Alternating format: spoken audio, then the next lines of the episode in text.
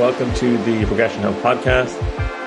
For the second time, I have Susan Dopart on the podcast. Susan, would you like to introduce yourself again to the listeners? Of course. Thanks, Ross, for having me. I greatly appreciate it. I'm Susan Dopart. I'm a uh, dietitian uh, based in now Los Angeles, but moving to Boise. And uh, I have been a motivational interviewing trainer for about fifteen years. So I have this duality to my job where I have a practice and I'm a trainer. I'm also an exercise physiologist and a diabetes educator as well.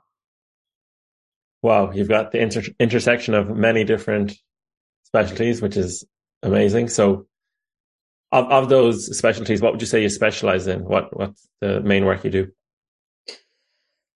I call myself a medical dietitian, where I see people with more complex medical issues. And more recently, it seems like there's a lot of gut challenges, or we call gut dysbiosis, where uh, people are having um, overgrowth of bacteria. Uh, SIBO, small intestinal bacterial overgrowth, is a big one. And so I recently started having people tested Uh, for bacteria, mold, toxins, things I never dreamed about in the past.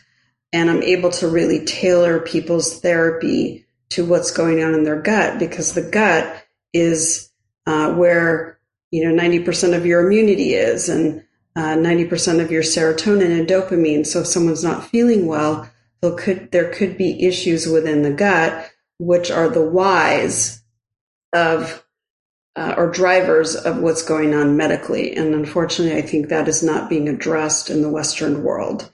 So that has given me a huge um, insight into how to help people in my practice, whether they have diabetes or gut challenges or uh, heart disease or beginning stages of Alzheimer's or cancer, um, things that are typically treated with drugs, and uh helping people in a different way. Yeah, that's what it's all about, helping people. So you mentioned on the last episode that, you know, your ideal client is someone who you can help a lot, who has, you know, a lot of work to do. Would you still stand by that? Is that, you know, kind of how you, you view your work and helping clients? And if not, what is your ideal client to work with? Well, people are puzzles, right? And a lot of times I call myself the end of the line. I don't know if I said that before, but uh they've tried lots of other practitioners and have hit walls. And so they're coming to me saying, my weight doesn't budge. I have chronic gut issues. I can't get my blood sugars down. Where do I go? Where do I start?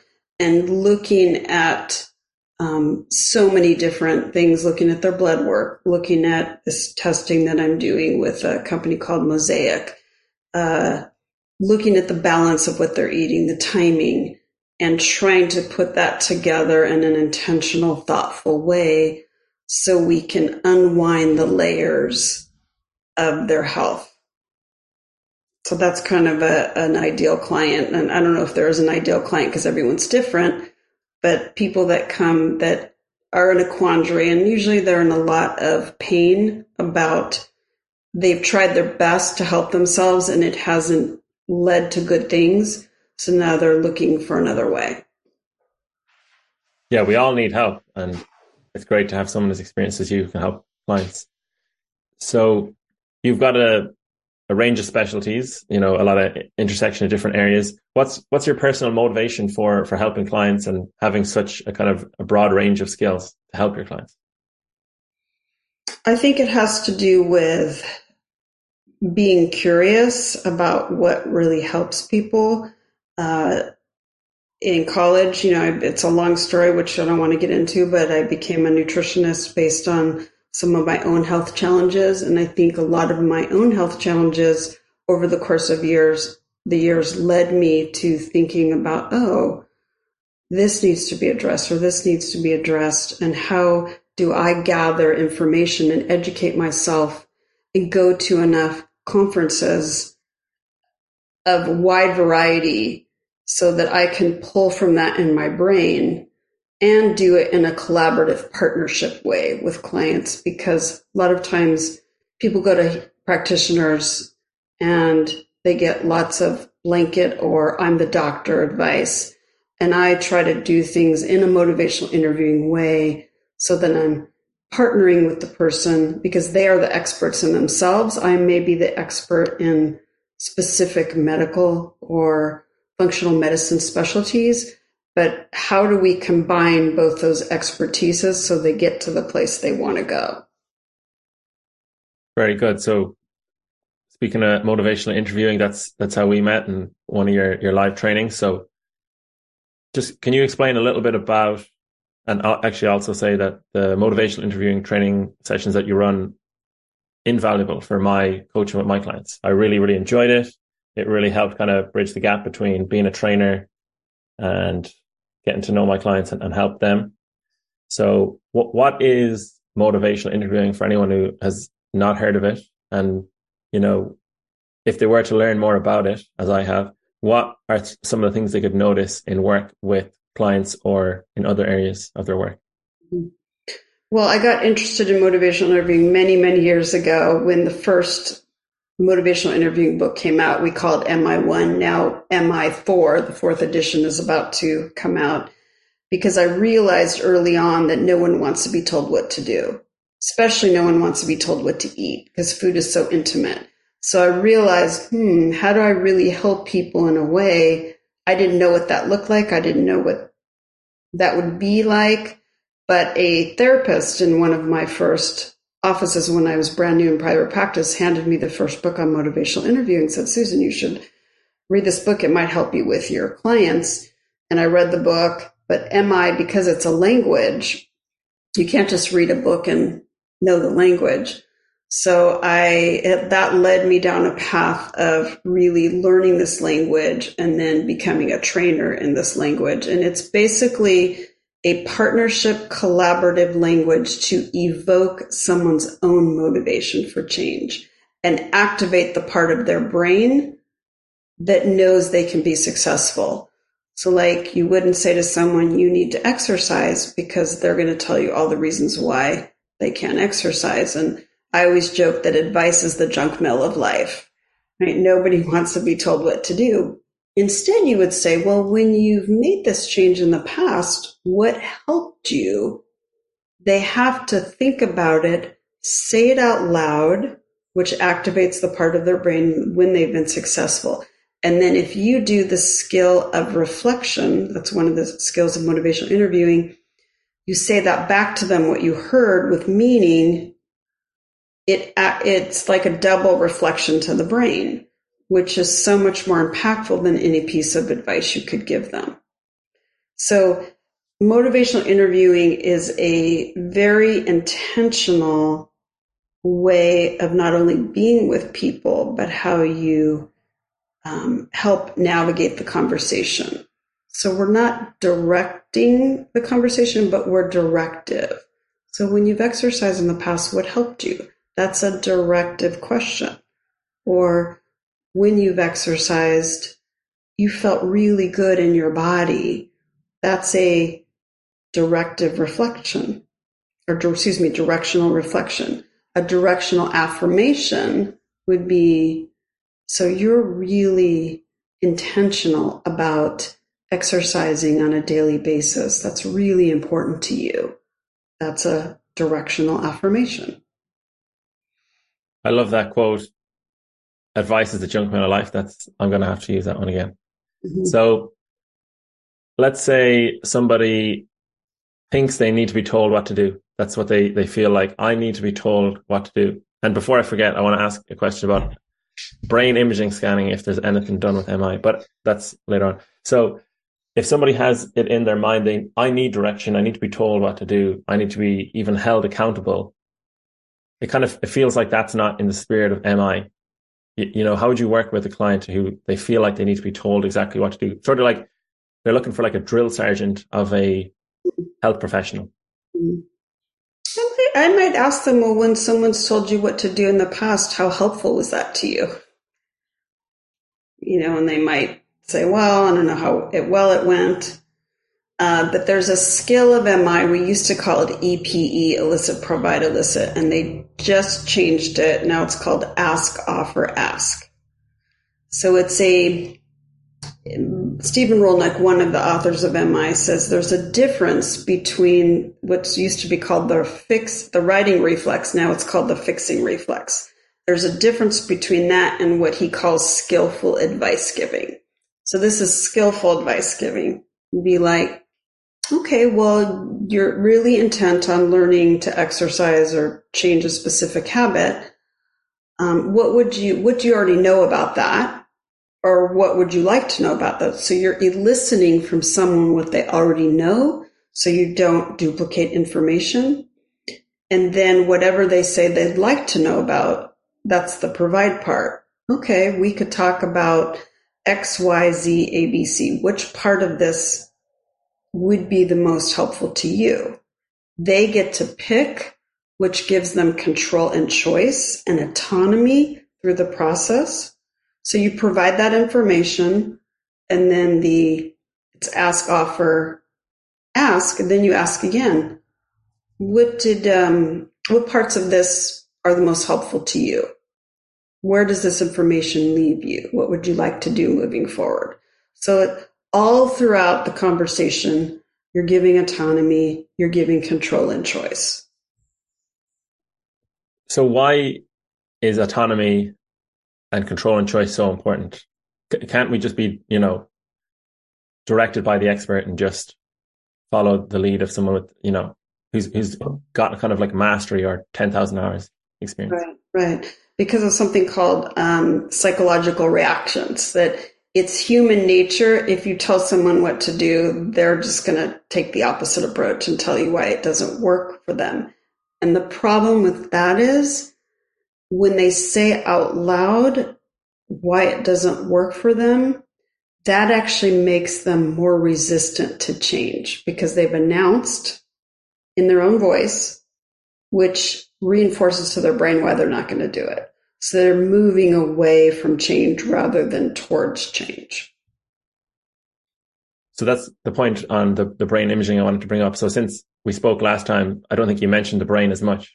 Do you know of any studies where there's a an M I practitioner and a client, and they're, or maybe even just a client, and they're hooked up to M R I imaging to see, to, to a brain scan to see the effect on the brain of when M I is, you know, being done in the spirit of M I, or when the client's autonomy is being affected?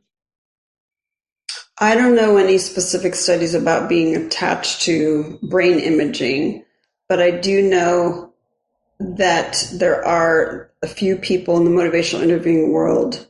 One is uh, Richard Rushkin. He's the, the brain guy, and he says that when you use the skill of reflections, there's it forms a bridge in the corpus callosum of the brain that people are actually able to use both sides of their brain because they hear them talk on one side of their brain, you reflect it, they hear it on the other side of their brain. And I can actually give you a link to that. Uh, yeah, absolutely. That would be very interesting to read about. So something I'm reading about recently and, and just thinking about in my own life is symbolism. So for example, you know, I recently joined a separate gym to where I work because symbolically it's like the separate gym is where I train, work is where I work, right?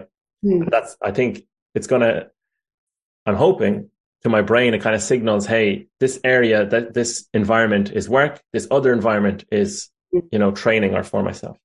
Do you think there's an element of that going on with motivational interviewing where someone, there's a bit of symbolism going on where it's kind of giving signals to the brain where it's like, you know, okay, I um exercising my autonomy, or I'm exercising, you know, exercising my autonomy toward autonomy towards change or towards remaining the same?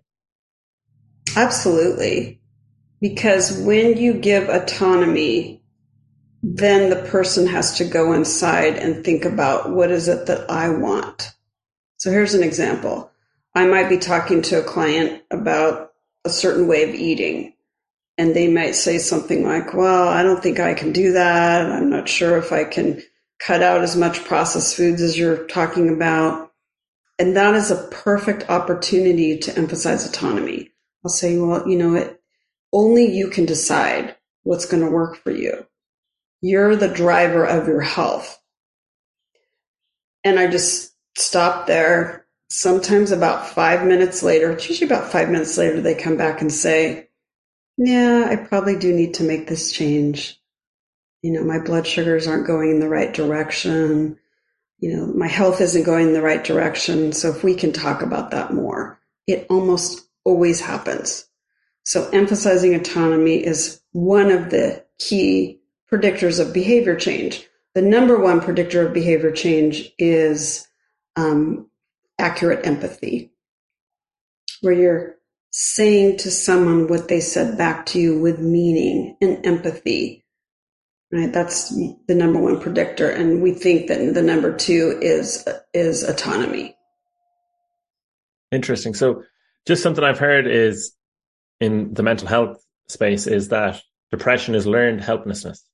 That, mm. that people can't help themselves. So do you know how effective M I is for promoting people's autonomy and, and treating depression? Because it feels like if you're pro- promoting autonomy, you're promoting a person's ability to help themselves and maybe even help themselves out of a depressive state. Mm-hmm. So there's um, a lot of wonderful things you can do with M I with those scenarios. We're always holding our eye on the horizon for change and reflecting hope and change underneath someone's words. Okay? So there's three types of talk in M I. There's discord, where someone feels judged and they might say something like, well, you don't understand me. If that happens, you have to repair uh, what we call the working alliance. Right? Without a working alliance, people don't change. We may be well-meaning people, but if we keep telling people what to do, we usually rupture the working alliance and people don't want to come back. The sep- second type of talk is called sustained talk, which is just, oh, Ross, I don't think I can do that. I don't think that's going to work for me. That's normal. You're going to hear sustained talk or struggle. The last type of talk is called change talk. That's where people go in the move the direction towards change. Well, you know, I might be able to take a walk three times a week. I think I could work on, you know, changing my diet a bit. And so what you reflect or say back to someone determines what they say next. And we call this the recency effect. So do you want your client to talk about struggles um, or change? And I say, I got this from my comedian trainer, motivational training. Do you want to hang out in pain town or change town? Right? And what's interesting is I train now a lot of people who want to train motivational interviewing. And we call it train the trainer. And in people's attempt to be empathetic, they keep reflecting struggle and they wonder why their conversation never goes towards change. Right? And so teaching them how to reframe those statements towards change. So on the one hand, you're feeling really blue. And on the other hand, you came here today because you're trying to work yourself, work through that. And you're wondering what's going to help you. I'm teasing the brain towards hope versus you came here because you're really depressed. What's the next thing they're going to say? Right? So your client's going to talk about the last thing you said. So carefully choosing your words so that they reflect hope and change versus just struggle. So it's almost like you're getting someone out of the black and white thinking that they're in, you know, mm-hmm. when when it's kind of the black and white thinking is like they're stuck in a rut. You're kind of like, you could be stuck in a rut, but there's also, there's a little bit of hope there because you're here today, for example, talking to, to me. Yeah. Right. And I got this piece really well a few years ago when one of my clients who had been pretty, pretty blue was leaving my office and she turned around and said to me, I always feel more hope when I come here. Thank you. Wow. And that was such a gift that she gave to me. And that's the gift of motivational interviewing. How do you leave someone with a little more hope than when they entered your presence? That's powerful work. That that's very uplifting. I think that's you know, as a health professional myself working with clients, that's something I would love to experience more of. And which leads me to my next question. So you had a portion on your website that said, do you ever feel like you're experiencing the same conversation with your client each time you see them? So, you know, you, we can get into a routine uh, with clients, and we can, you know, maybe have the same conversations. How's the weather, for example?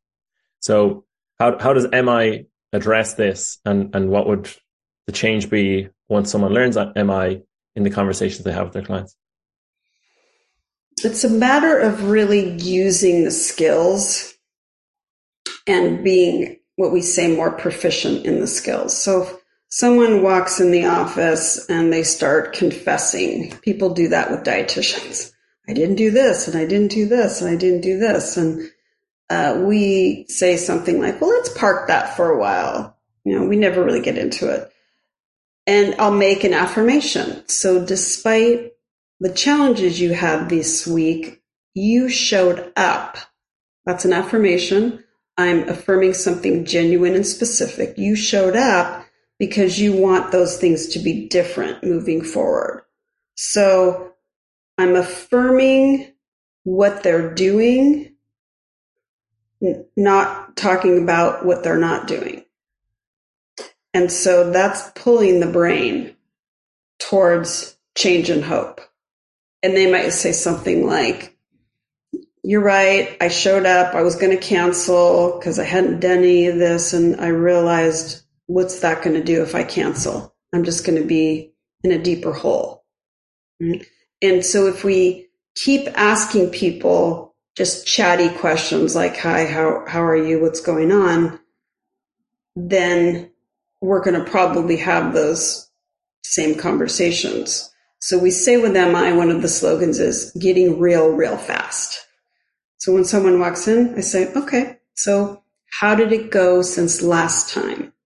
What worked, right? What do we, you feel like we need to work on today? So I'm, I'm engaging someone. I'm finding their focus. Those are the two, there's four processes. They're not going to call them tasks in M I: engaging, focusing, evoking, planning.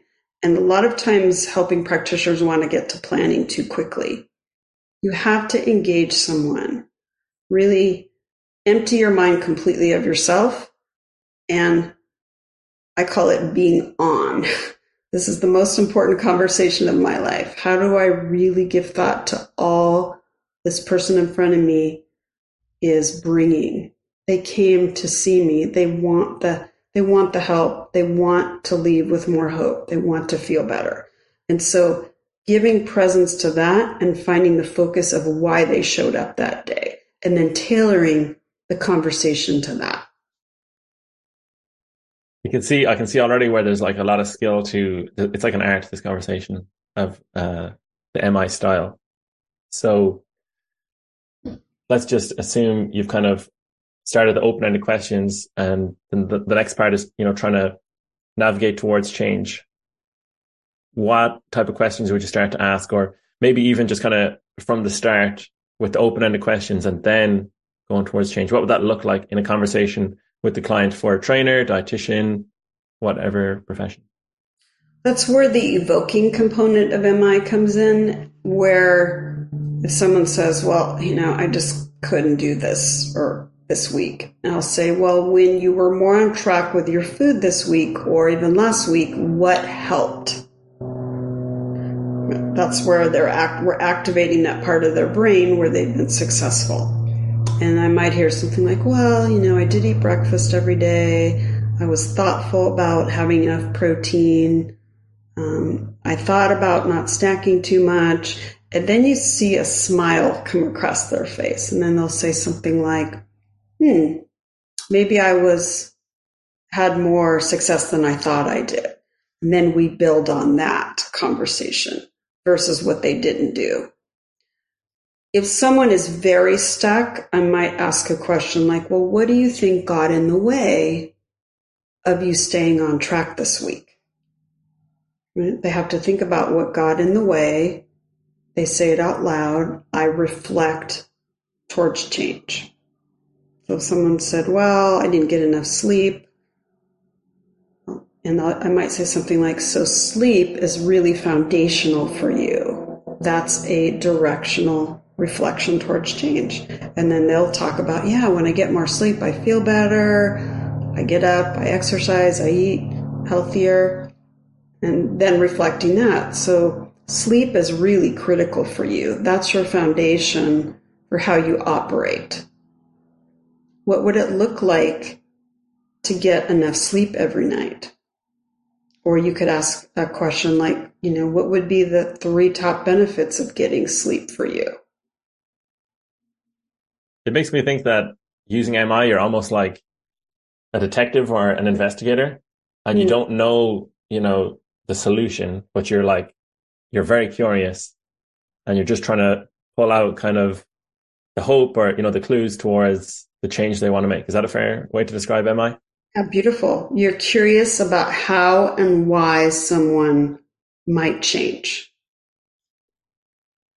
So then the, the, the next question I have is, if someone has a little bit of uh, resistance um, and, you know, they don't want to maintain the status quo, how do you, how do you kind of, or they're trying to maintain the status quo, they don't want to change, but they're, they're, the client is still coming to you to improve some area of their health. Mm-hmm. In that situation, how do you use the skills of M I? Well, we think of, we don't use the word resistance anymore. We call it dancing with discord. And we also think of when people are having a hard change, it's usually due to procrastination, wanting and not wanting the change or wanting incompatible things at the same time. So it's really helping work through that ambivalence and that procrastination with the, the skill of directional reflections, directional questions, a lot of evoking questions. And there is no formula for M I, but you're interweaving all the skills so that when someone leaves your presence, they're thinking about all those things that you reflected to them, because you might not get buy-in in that moment, but that conversation will unwind in someone's brain for hours, days, even years. I've had people come back three years later and say, you know, you said this very important thing to me, and I wasn't ready to deal with it then, but I'm ready to deal with it now. Wow. So you, you mentioned procrastination. You know, what is kind of going on for the client when they are procrastinating on a change they want to make? And then what would be an example of what M I would do to address that? Well, it could be any behavior change, you know, sleep, exercise, changing their diet, right? Doing yoga or meditation, and and really not only pulling for past success, but asking evoking questions about what would it look like for them to do that, or even make the first step. Right? Uh, when you've done that in the past, what helped? And whatever they say, because you never know what's going to come up, you add meaning towards change. And if you want, you could throw out some ambivalent statements you hear, and I will demonstrate. Ambivalent statements myself, or that I think of, or what or that you hear from, or that you hear from clients. Nothing comes to mind for a client, but for myself, I'm just thinking of, you know, I want to improve my sleep, but it's difficult. Mm. So you're really thinking about getting more sleep, and you're wondering what the the right steps are for you. Exactly. Yeah, sleep is very important. I, I've realized sleep is the foundation of health. It's, it comes before everything else, in my opinion, or for me at least. So, yeah, and you're realizing, because you're a busy guy, that if you don't get enough sleep, it's going to impact all this good that you're doing in the world. Let's not get carried away here. I, I don't know. Everybody, everybody's busy. I'm not doing a whole lot of good. I think a lot of people are doing good, but I think it limits me, in, in, in my own words, it limits me to be my most effective. If I'm not getting my at least seven hours, straight away, you know, if it's anything less than seven hours, my effectiveness is instantly limited. Yeah. And you want to be on your game and effect, as effective as you can be. Absolutely. Yeah. I know if I get enough sleep, then I'm, I'm put, it's like I'm putting myself in a position for success. Mm. And that's really important to you. Yeah. Yeah. I enjoy my work more and mm. helping people and being able to, uh, to be present and, and kind of show up. I think that's, that's what the kind of the success is. It's just, I guess, being able to be there for other people. Mm. So it leads to a lot of success in many areas for you. Absolutely. So, for example, on, on whatever given day it is that I get a good night's sleep, whatever I've decided to do, I can really have the best chance of being successful in that, you know, because life is full of so many different challenges and things come up, and it's it's so like demanding, and it requires, you know, people to be flexible.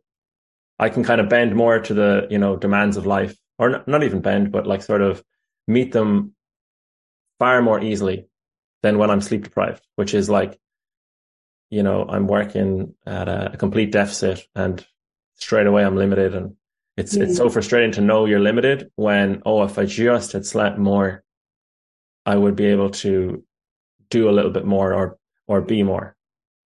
So sleep helps Ross be more resilient. Great way to put it.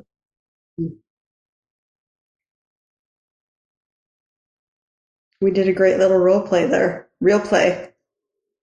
Yeah, absolutely. Yeah, that was a real example. Like, I think I'm less resilient. That's a great word. I'm less resilient. I, I, I'll get sick faster. I'll get burned out faster if I don't sleep enough. And I think that's true for many people. So yeah, that was that was really useful. So, so it all came from you and evoking in you why sleep is important, and then reflecting towards change why it's important for you. I, I feel like I did the, the bulk of the work there, but I think the fact that you have the skill set that you have, which is so advanced, instead of the typical, well, have you tried this? Or did you, you know, there was no break in the conversation, you know, it was very much, I think I might've heard this somewhere else before. It's kind of like, I'm the, the captain of the ship and you're like the co-captain. You're sort of like, any ideas I have, I, instead of just going off on them on my own, you're sort of just like echoing them back to me to see what my brain really thinks of them, as opposed to being stuck inside my head. Right, right. Because it's one hundred percent about you, zero percent about me. M I is a very selfless language.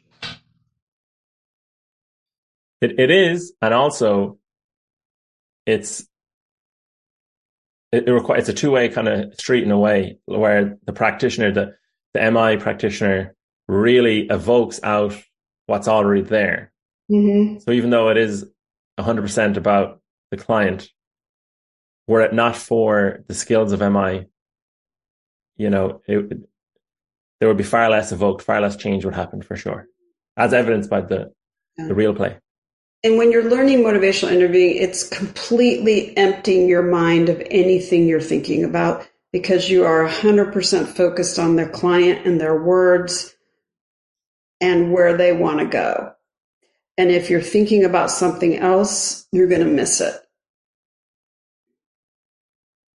It requires, yeah, the full attention and focus, which That's kind of, I think there's some quote I've heard before where it's like the, the, the greatest gift you can give someone is like your full attention. Yeah, the purity of your attention. So another question I had was, how can M I avoid, you know, traps that well-meaning practitioners fall into? And these are things that, like, you know, you could see the potential in a client, or you could sense the change that the client wants to make. You know, they come to you and they're like, I'm getting married. I really want to make this change. Or, you know, I have this big life goal coming up, or I'm at a certain age now where I really want to, you know, I've been thinking about it for decades. I want to make this change to my health. So that, so that the, the practitioner can feel that. How do they avoid right. the common traps with M I? Well, Stephen Rolnick has a famous quote. He's one of the authors of M I. Slow down, your progress will be better. So when we spend that even five minutes really engaging, finding the focus, evoking someone's past success or motivation, then we can tailor the conversation more towards what they need. But many times what you're describing is people jump in with a solution, the fixing reflex, and they they they don't really understand the full extent of what someone's asking for. So they and they don't know the skill of reflection, so they get into the question answer trap or the premature focus trap. I mean, there's all these traps in M I. And if you truly want to help someone, you have to think about doing it in a different way so that someone truly leaves thinking about change versus, I'm not going to do that. That's not going to work for me. You made them more resistant to change. And that is the problem with that type of directive advice. Someone can leave you more resistant to change. It's almost like a health practitioner's worst nightmare.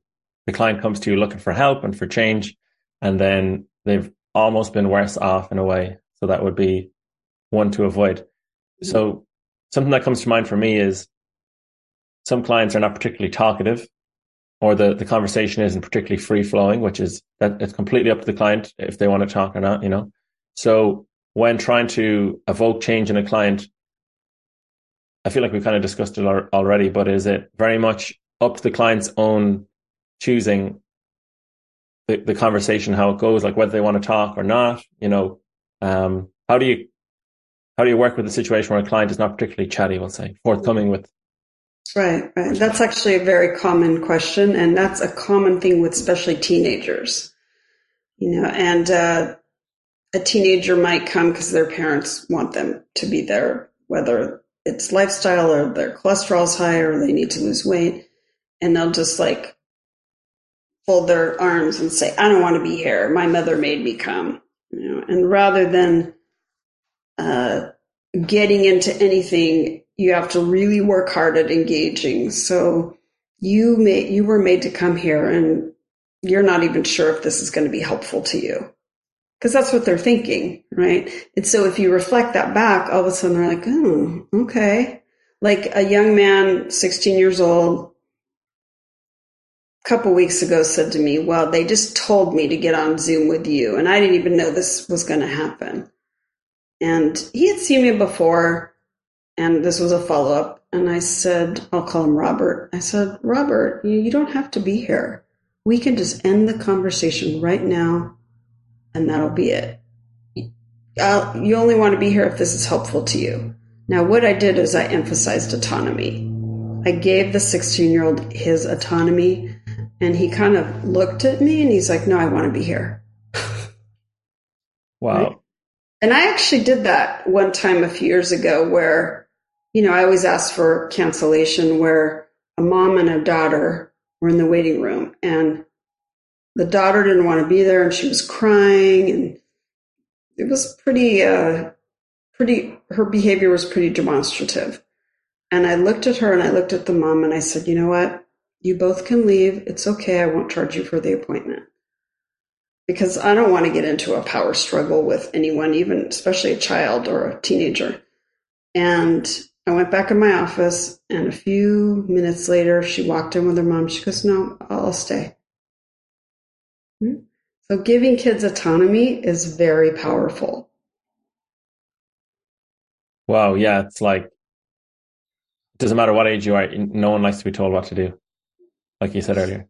Yeah. This, this young girl that I've been seeing for a few years, she's now seventeen, but she came when she was fifteen, and the, she has a common hormonal disorder called P C O S, and it makes weight challenges and hormonal challenges. Um, there's a lot of that going on.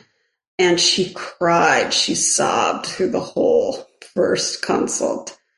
And I thought, I'm never going to see her again. And the, the next, it's interesting. I just gave a lot of autonomy. The next time she showed up, she's like, you know, I realized I can do this.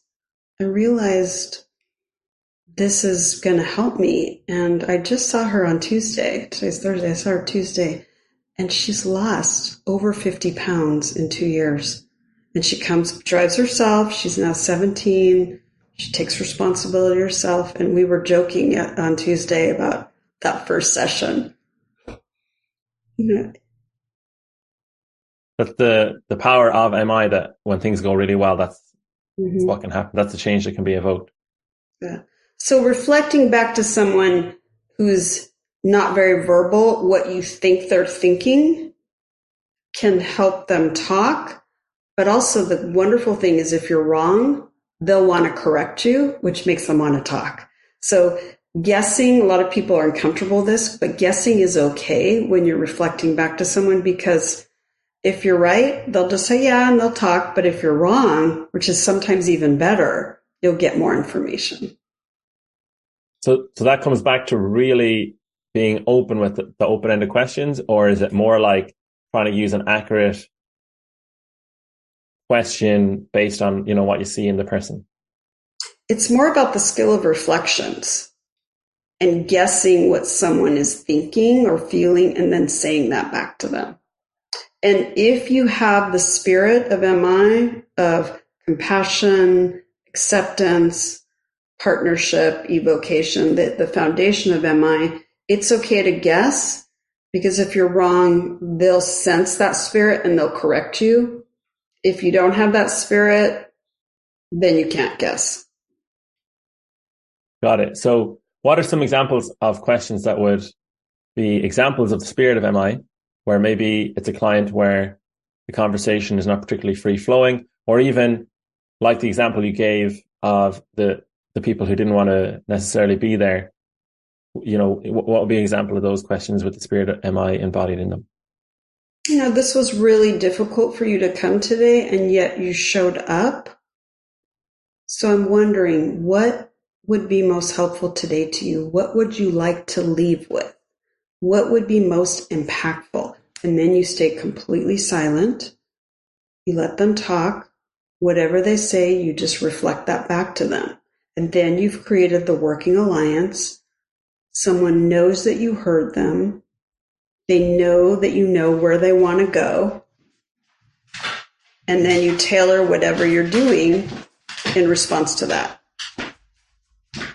Got it. So it's it's with the view to building the working alliance and, and thinking of that as opposed to maybe having some agenda yourself. Yes, you can't. In M I, we don't have an agenda, and that is very hard for some people. But if we have an agenda and we're forcing an agenda, it's human nature. They're going to go the opposite direction. So we stay neutral. And this is a key. I'm glad you asked that. When we're neutral, with neutrality, the decision is towards change. Right. If someone says to you, well, Ross, you know, you're the professional. What should I do? That is a beautiful way to emphasize autonomy and say, you know, you're a different person than me.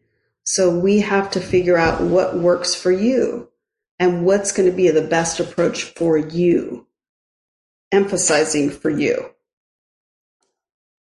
Well, it's, it really is a good example of slow down to make progress, like you said, because if you were to be a bit too sort of trigger happy and to give advice, that could sever the trust and sort of cause an issue.